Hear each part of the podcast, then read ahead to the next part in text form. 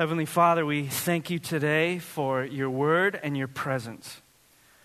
Your word, your spoken word, your written word, in which you initiate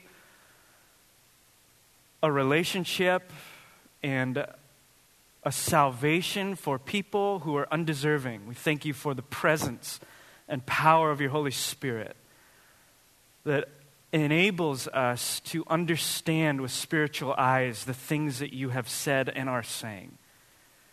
We ask right now that we would be immersed right now in the, in the power and presence of God.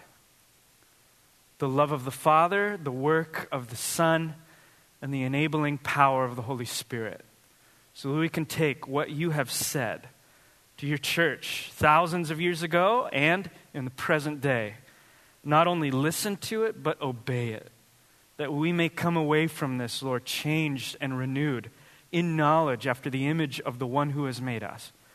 We want nothing less, Lord, than to be like Christ.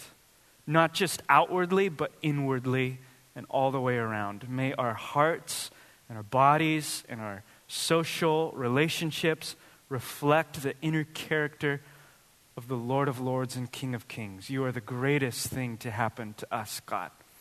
In this brand new year, as we look forward, you are still the greatest gift. You are the great King. You are the precious Savior and our Lord, and we pray that we would become more like you and more in love with you, more entranced and captivated by everything that you are. And we pray that you would do this through your holy word now as we study in Jesus' name, amen. Philippians chapter 1, Paul says, Paul and Timothy, servants of Christ Jesus, to all the saints in Christ Jesus who are at Philippi with the overseers and deacons. Grace to you and peace from God our Father and the Lord Jesus Christ.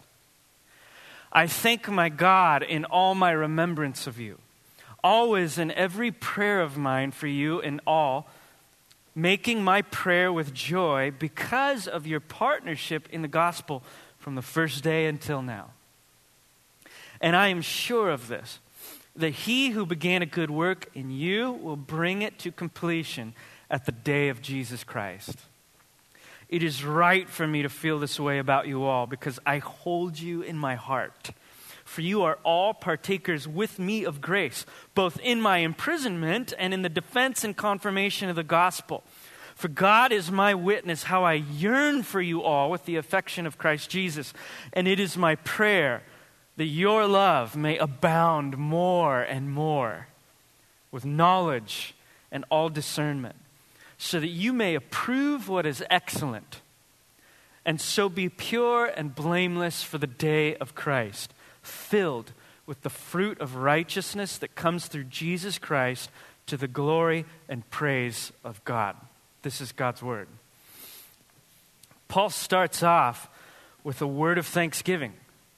In the middle of that backdrop that we just saw on screen about this, uh, uh, this story of Christ that is taking over not only individuals like Paul and Epaphroditus, but also whole communities. We see Paul speaking to one of those communities, a little church in the uh, town of Philippi. Uh, that isn't even in proximity to Paul. He's in a, a Roman prison speaking to a church in Philippi, and he starts off with a word of thanksgiving, a promise of assurance, and a little prayer request. It's actually not so little at all. It's actually a stunning prayer request three things.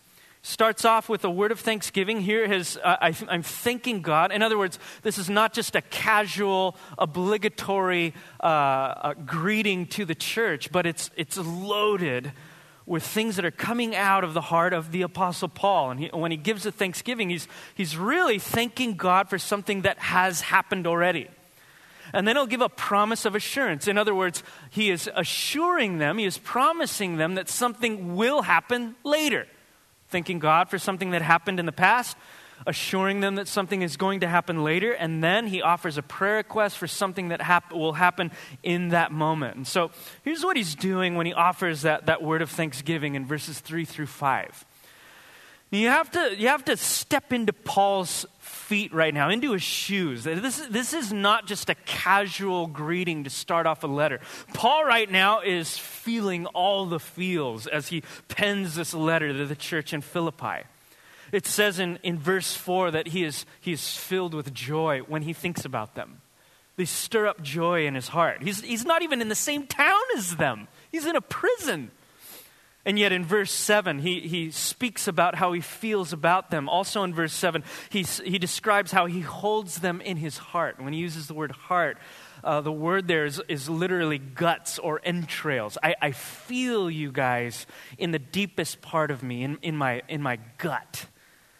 In verse 8, he speaks of how he yearns for them, and, and the way that he yearns for them, he, he describes as, as the affection that comes with Christ. This is a, a deep feeling that Paul opens up this letter with. And I, I, I want to start this off, our remainder of the morning, by asking what would cause a guy like Paul, sitting in a Roman prison, far removed from this Roman colony, to feel so deeply about this little, unassuming church? Why would he feel all the feels over them? And there's one word I want you to hone in on, verse 5 it says, because of your partnership. No, just want to stop there before we move on. Because of your partnership. The word that Paul uses uh, is the word koinonia, that is translated partnership. You might have heard that, that word before. If you've ever gone to a family camp or you have a coffee mug that says koinonia on it, uh, it's that word that we associate with fellowship because that's what it means. Koinonia is, is biblical fellowship. Now, that might be as far as we get. We just understand that biblical fellowship just, happen, just has to do with fellowshipping, whatever that means. Uh, and for some of us, we, we might not really know the, the deep, robust meaning of biblical fellowship. For some of us, maybe fellowship is hanging out with believers as opposed to hanging out with unbelievers. So when I hang out with my unbelieving friends at work, we're hanging out. But when I hang out with my Christian friends, it's fellowship. Or you might say, well, when I go to uh, the church gathering on Sunday morning, uh, I am worshiping uh, through the sermon and in the music and in prayer, but then I stay 10 minutes longer and I eat a donut, and that is fellowship, right? We might think of fellowship in those terms. It's just hanging out. No that misses kind of the deep, robust view of fellowship that Paul has, which I'm going to explain. But before I do, I want each of us to ask us this probing question of ourselves. Think of your friendships, think of the people that you hang out with, think of your little social sphere and your, your kind of social atmosphere, your friends and ask yourself of this what are those friendships? What are your friendships based upon? All friendships are based upon something. What are yours based upon? I want you to think about that honestly. Might come up with a variety of reasons or a variety of, of reasons for why you gather with certain people. Sometimes we gather around a shared interest, right?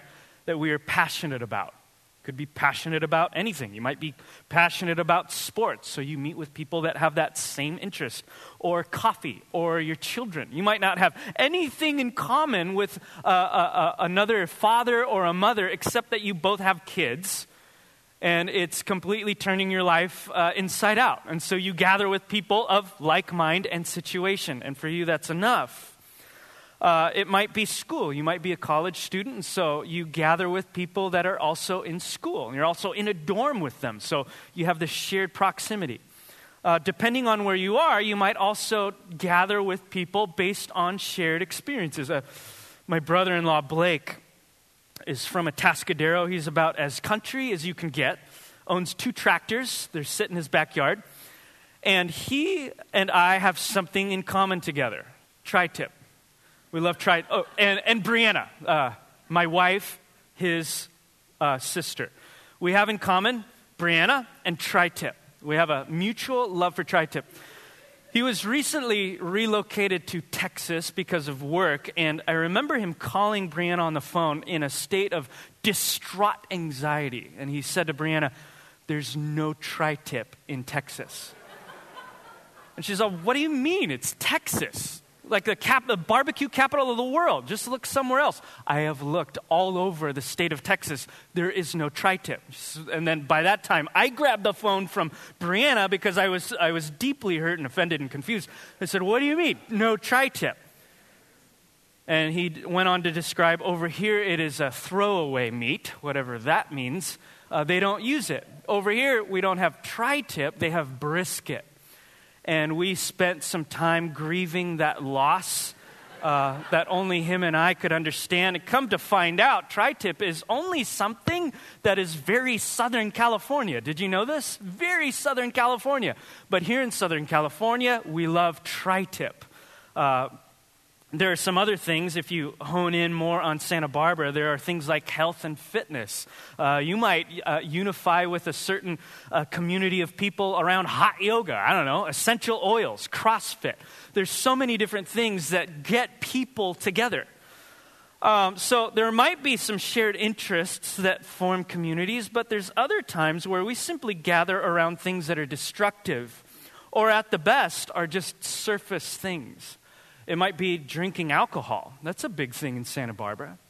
Uh, if you ask yourself, you know, you might party with a, a, certain group of people, and you might drink a lot on the weekends with them. If you ask yourself, if we took away, if we removed alcohol from our community, would we have anything uh, in common? And if your answer is no, then you simply, your community is based on drinking. Uh, there's other things like that. Uh, hookups, just uh, just a, a one night stand. That, that happens a lot uh, everywhere. Uh, gossip, there are communities that are centered specifically on tearing other people down. So, on one end, you have good things that communities are gathered around. On the other hand, you have destructive things that communities are gathered around. And, and I would say that some of those things that bring us together are really just masking a deep personal pain. So, maybe we could say our, our, our pain uh, creates community. But then we also sometimes gather, but don't even really know what we're gathering around or what for. Uh, we just know, especially if you're a Christian, you see in the Bible, community and fellowship, you know, Acts chapter 2, verse 42. We know that we're supposed to be together, but we don't quite know to do what or what for. And so we might like the ideal of community, and so our get togethers are based simply on the necessity of getting together, but nothing more uh, in Christian circles, we might even couch that with some uh, beautiful spiritual language like transformative community or organic or authentic or deep. But still, we have no idea why we're gathering except that we're supposed to gather. And so there's a variety of reasons why we can get together some good, some bad, some meaningless. And some are good, some are not. But uh, really, none of the things that I shared, uh, from drinking to Bikram yoga, have the capacity. They don't have the capacity to hold people together in a very meaningful, significant, and transformative way. They might be good things, fun things that you should continue to do. Some of those things that I mentioned, not all of them. But you have to understand that you were created out of the Garden of Eden as a relational animal, a being uh, you uh, thrive on deep, meaningful relationships, and none of these things have the capacity to transform you the way that you were intended. And so that's where we get from the Bible this robust picture of fellowship and community as it was meant to be. And it's simply used by the term koinonia. Uh, and while we might think of fellowship in a variety of ways, the Bible has a specific idea of fellowship uh, that's very involved. In the first century, that word fellowship or koinonia actually was commonly used to refer uh, to commercial, uh, it, it had commercial overtones. So, as an example, if you know John and Harry bought a boat and started, it, uh, started a fishing business together, they would enter into koinonia. They would enter into a fellowship, or what Paul says in, in Philippians, a partnership. Okay? Uh, in Romans chapter 15, verse 26, when the Macedonian Christians send money to help the poor Christians in Jerusalem, they are entering into koinonia. They're entering into fellowship with those other Christians in Jerusalem. They're not even in the same town. uh, but they're experiencing fellowship. And so the heart of true fellowship in the Bible has to do with self sacrificing uh, conformity to a shared vision.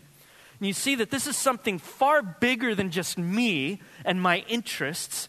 And it's also far bigger than our community and the sake of community. It actually transcends all of those things and it brings us together. Now, that is a true concept. That's a true reality, even today, thousands of years later, whether you're religious or not.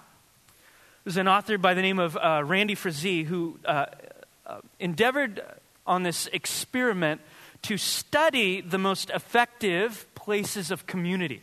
And he wasn't just boxed into religious communities, although he included that, but all sorts of communities. He, he undertook this research project uh, studying uh, communities ranging from the life Jesus had with his disciples to military bases to even uh, uh street gangs looking at those areas where community was very strong and powerful. And he identified some similarities across all of them, which included at the very top of the list a shared common purpose, also common place and common possessions. But at the top of the list, they all had a shared purpose. They had something that was driving them. And Frazee notes that some of the most healthy communities are the ones with a lot of sharing, including that shared purpose. What we just saw in the video uh, uh, as an example, that shared story of Jesus Christ. And this is what Paul is really getting after when he uses the word koinonia or fellowship or partnership in this verse.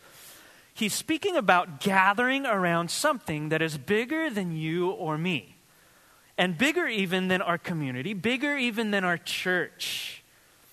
And I want to stop at this point and ask you do you have this in your life? You might have friends or family. You might have people that you gather with, even with some shared interests.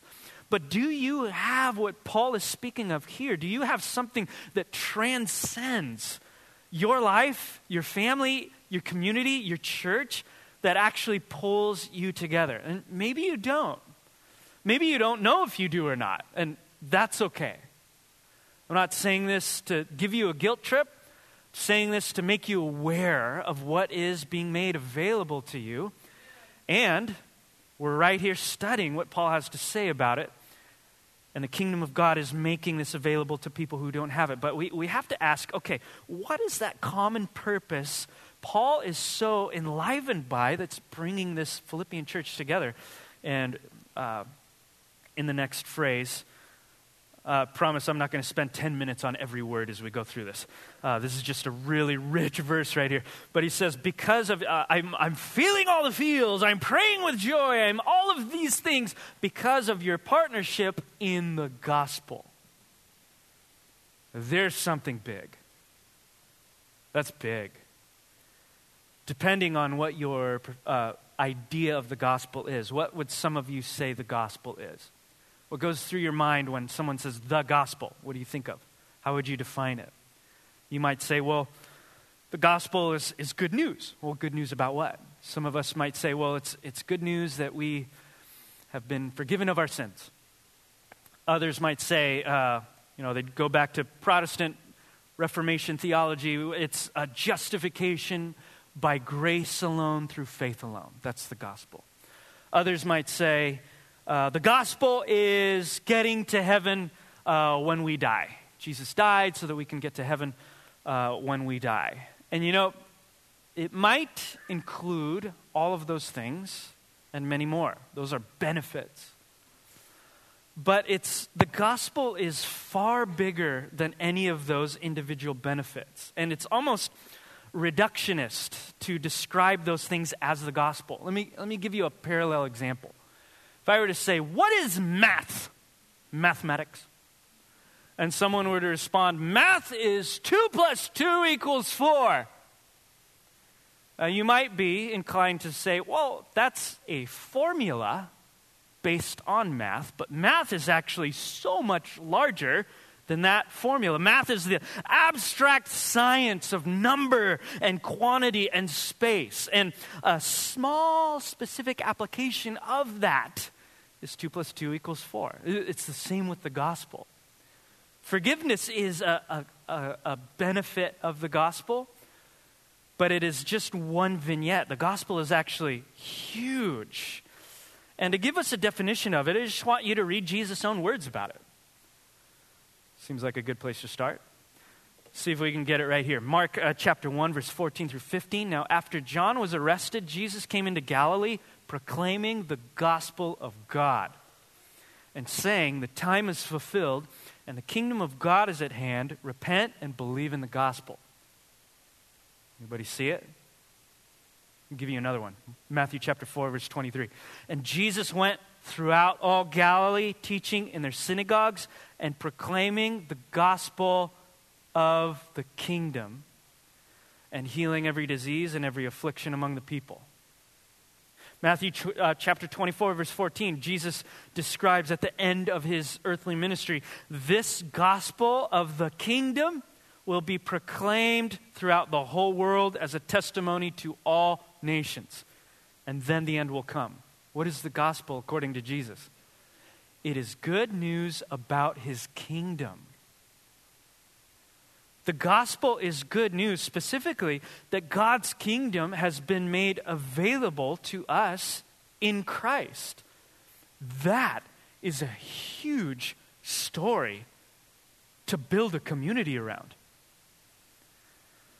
Paul goes on to say that they have been participating in that story from the first day, uh, assuming that's when they got converted, until now. In other words, it's an ongoing formation. Their, their community, their church has been ongoing, uh, has had this ongoing formation by Christ and his kingdom from the first day until now. And it is causing Paul to be overjoyed at the sight of what the power of the gospel is doing. Uh, uh, I, the point of this section of the text, I think, is this it is that the good news of Christ and his kingdom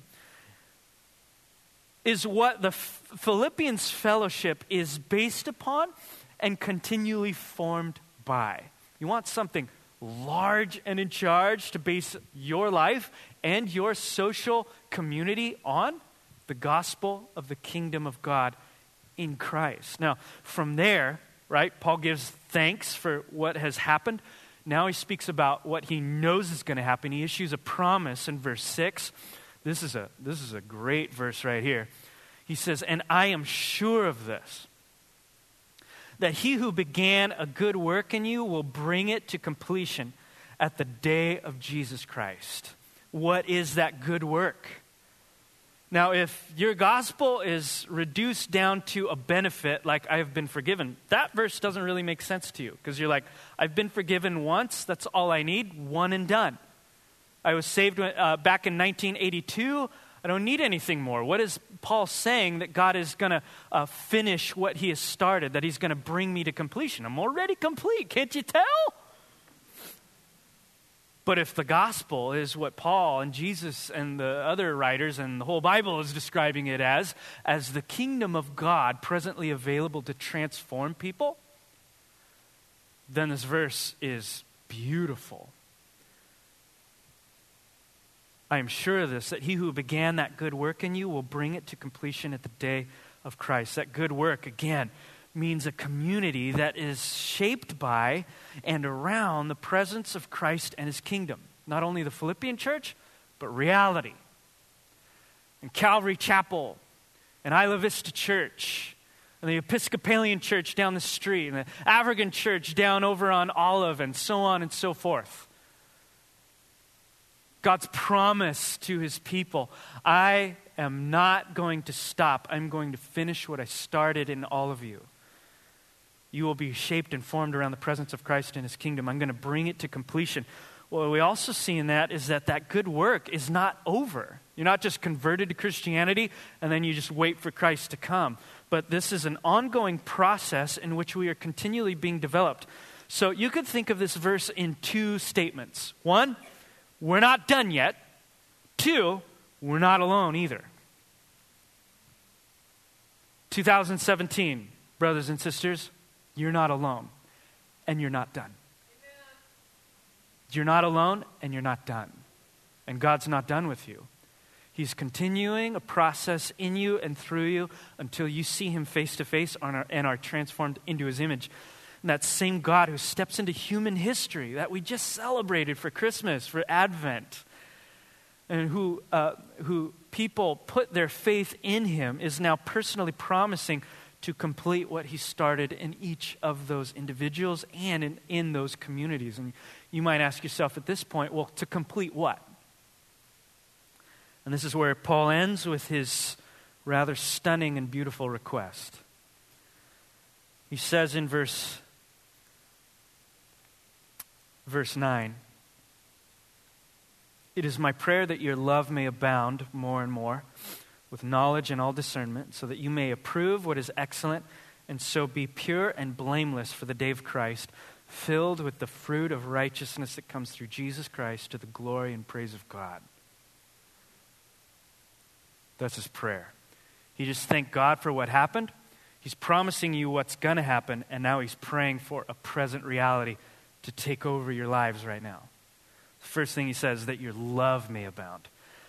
Feel really bad that I don't have hours to speak about love. I've spent whole sermons, multiple sermons, trying to unpack love. I feel like I barely did it.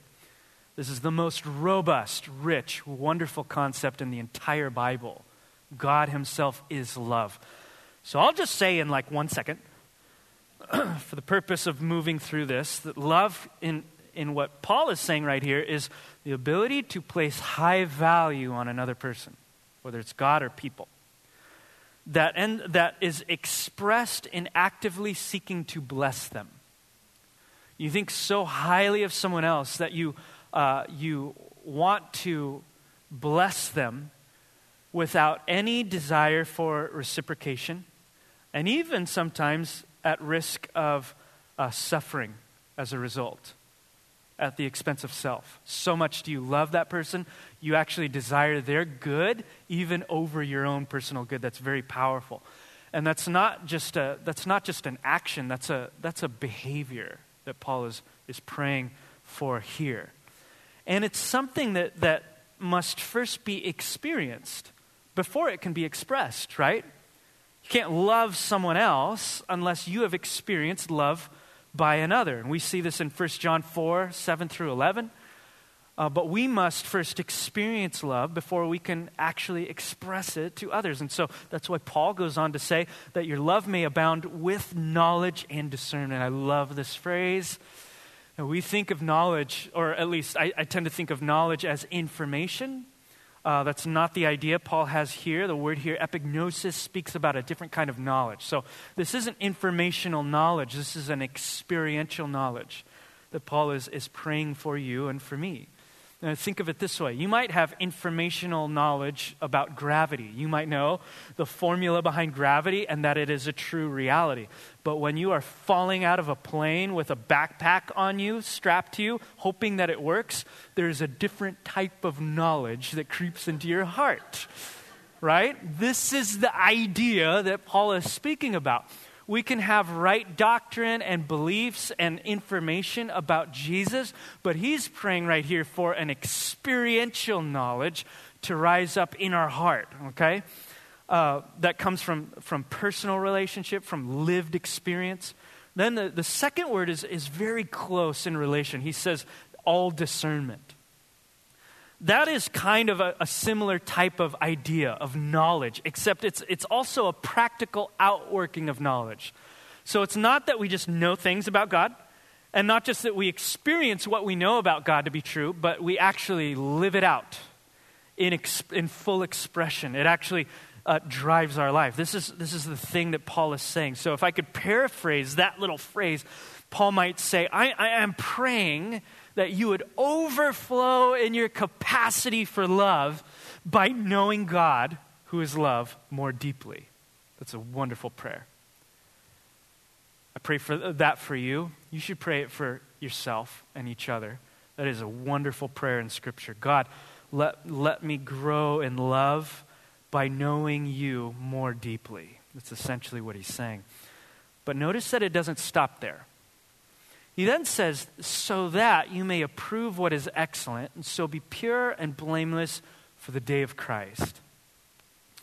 In other words, you know that your love is abounding, not because you feel a certain way. Uh, love can't be uh, truncated to be a, a mere emotion you know that real love from the, the well springs of God's heart is abounding in your own heart when you end up obeying that same God. True love, uh, the experience of God's love, always results in obedience to Christ. There's no other way. Uh, the apostle John said in 2 John chapter 1, this is love that we walk in obedience to his commands. Those things are inseparable. Obedience is actually the mark of a true disciple of Jesus. Yes, disciples are they, they are filled with love, but it is an obedience that overflows out of a love for God and people. But this is not optional. It's not like there's a group of Christians who who just kind of do the thing and go through the motions, but then there's like radical Christians that are like on a second tier from the rest of us that actually take Jesus' words seriously. No, there's only disciples of Jesus. That's it. There's people who are followers of Christ, and there's people who do not follow Christ. There's nowhere in between. Look at what Jesus says about this in that famous verse in Matthew 28, verse 18 through 20. Jesus came and he said to them, and he's describing what a disciple is right here, okay?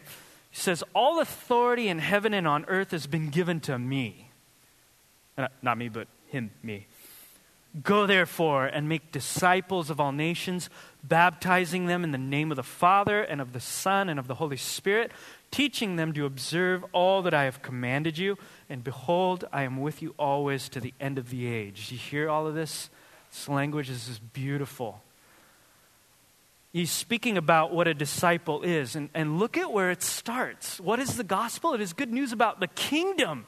God's rule and reign. Where does Jesus start with what a disciple is? First of all, it starts in reference to Christ. All authority in heaven and on earth has been given to Jesus. Discipleship starts with an idea of the kingdom in reference to the king and his kingdom. And then out of that, look at what Jesus says Go therefore and make disciples of all nations, baptizing them. Here's what a disciple is baptizing them in the name of the Father, the Son, and the Holy Spirit. Now, this is not merely saying, I want you to dunk people and get them uh, physically wet. Now, that water baptism is a sign of an inward reality. That's what Jesus is speaking about. I love how uh, the, the late Dallas Willard described this section of, of this verse. He's, uh, he described it as th- this is a command by Jesus to immerse disciples into the life of a Trinitarian God. Immerse disciples in the life of the Father, in the life of the Son, in the life of the Holy Spirit. And out of that, look at what Jesus then says the result of this teaching them to observe all that I have commanded you. A disciple is somebody who has intentionally desired to seek and follow Jesus, who is immersed in the life of God and is learning and desiring and doing all or endeavoring to do all that Jesus commanded them to do. And behold, he says, I am with you always to the end of, uh, of the age. There is this presence there with us the entire time. Notice that Jesus never asked for us to make converts to Christianity. He never says anything, actually, about Christians, but he explicitly commands us to be disciples and to make disciples, and there is what a disciple is. This is where the love of God leads. Leads you to love, first of all, God and all the things that God says, and out of that overflows a natural desire to want to do everything that he says because you actually think that it's good. And it begins to replace all of the other things that you used to love that were bad. But it's more than just being a person who does good things. It's more than just Just do good stuff. Just get your checklist, your New Year's resolutions, if you will, and just finish off your list for the year. It's actually about the kind of person you are becoming. I'm getting this from the, the last line there, where he, he pins all of this together in this finishing line saying, filled, that you be filled with the fruit of righteousness, the fruit of righteousness. In other words, the effect of abiding in God's love and living it out should result in us being filled with the fruit of righteousness. It, uh, the fruit of righteousness, you can think of the, the fruit of the Spirit, which is another phrase that Paul uses to describe the same thing love, joy, peace, patience, kindness, goodness, self control. Notice that those aren't actually things that you do. You can't peace somebody, you can't joy your household. Those are manners of being. This is who you are to become. God isn't just interested in giving you new behaviors, He's interested in creating you into the type of person that new behaviors spring out of naturally. He desires nothing less than to transform you into the image of His Son. The seed of love, fully developed, is the fruit of the Spirit. Now, comes out of someone who's been formed inside to have that same character of Christ. And those good acts, again, our second nature when you're controlled by the fruit of the Spirit. And you notice you can't control fruit. You either get bad fruit or good fruit.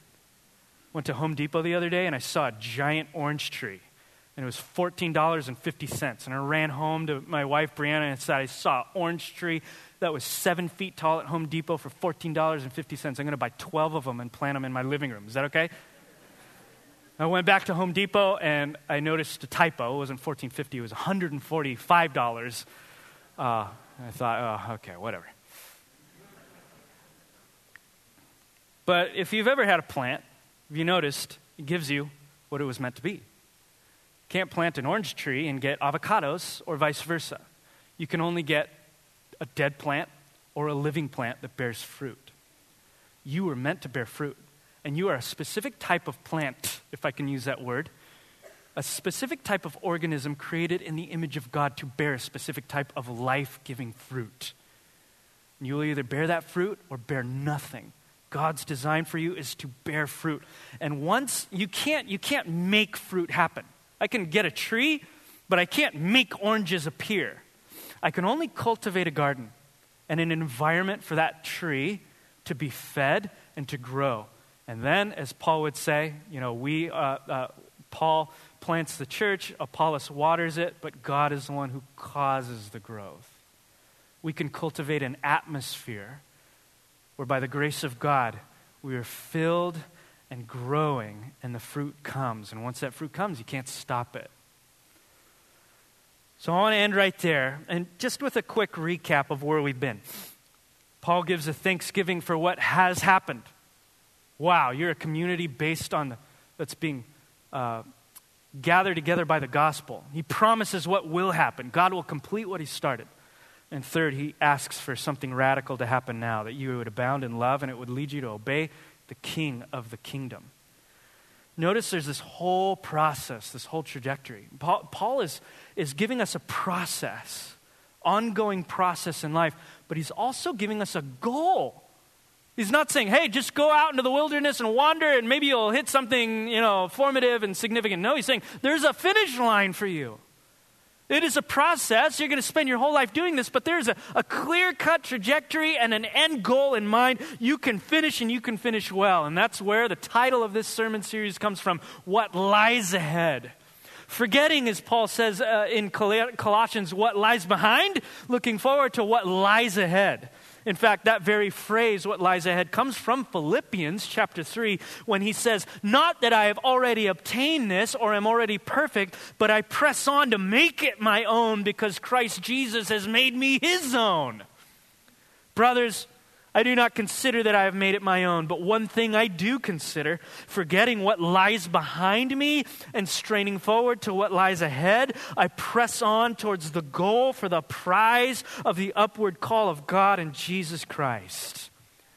We stand in this building, if you are in Christ, forgiven.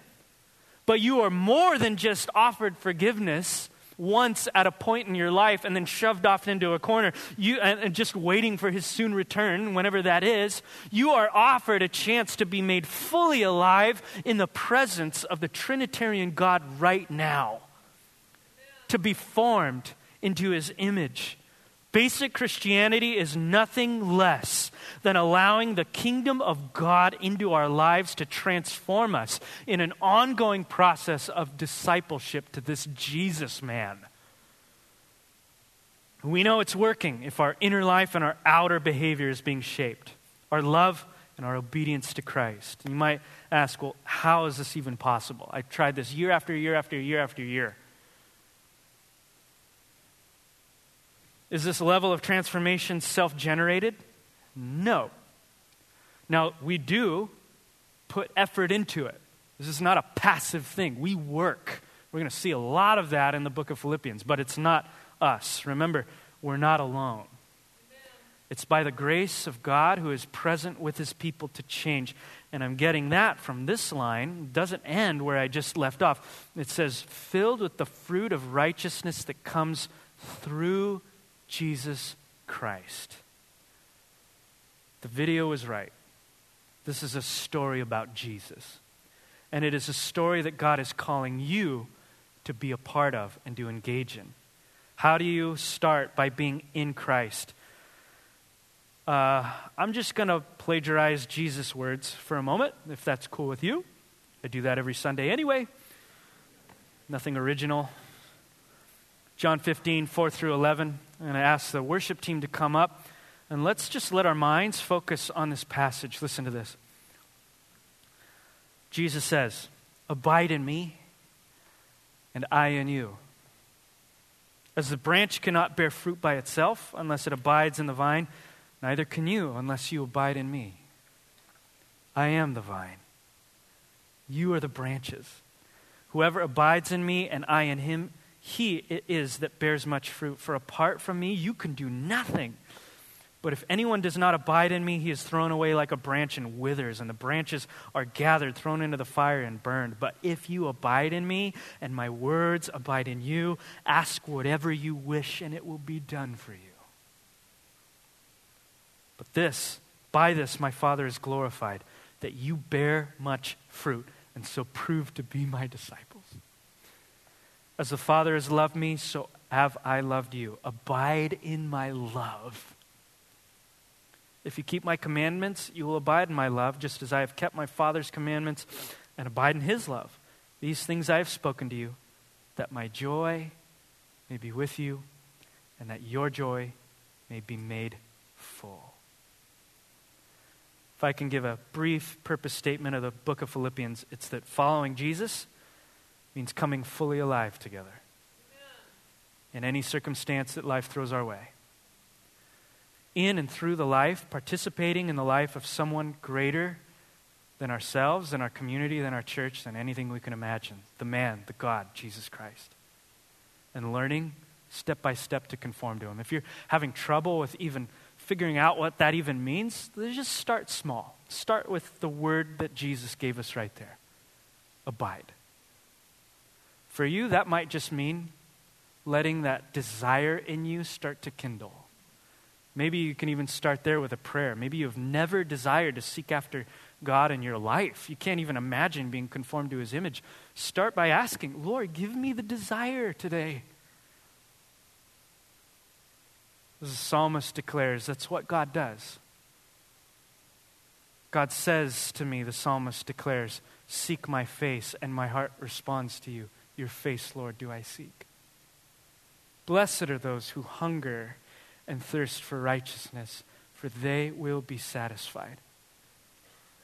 Perhaps the only thing you have to do today is to ask God for a hunger, and when the stomach, the gut, begins to rumble inside you, begin to eat, metaphorically speaking, of the body and the blood of Jesus Christ and his presence, which is with you to the end of the age. Heavenly Father, may it be done according to your word as we worship through song and prayer and the sacraments. May you teach us not by information alone, which is what I gave, but by epignosis, lived experience.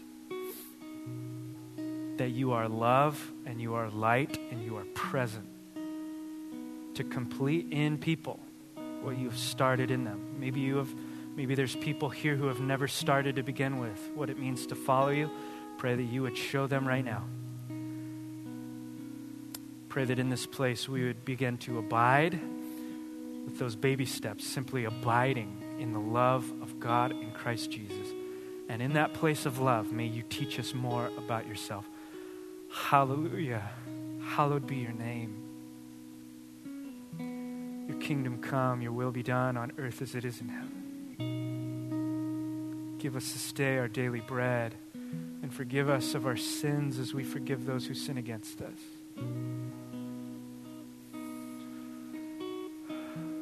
Lead us not into temptation in 2017, but deliver us from evil. For yours is the kingdom, and the power, and the glory forever and ever.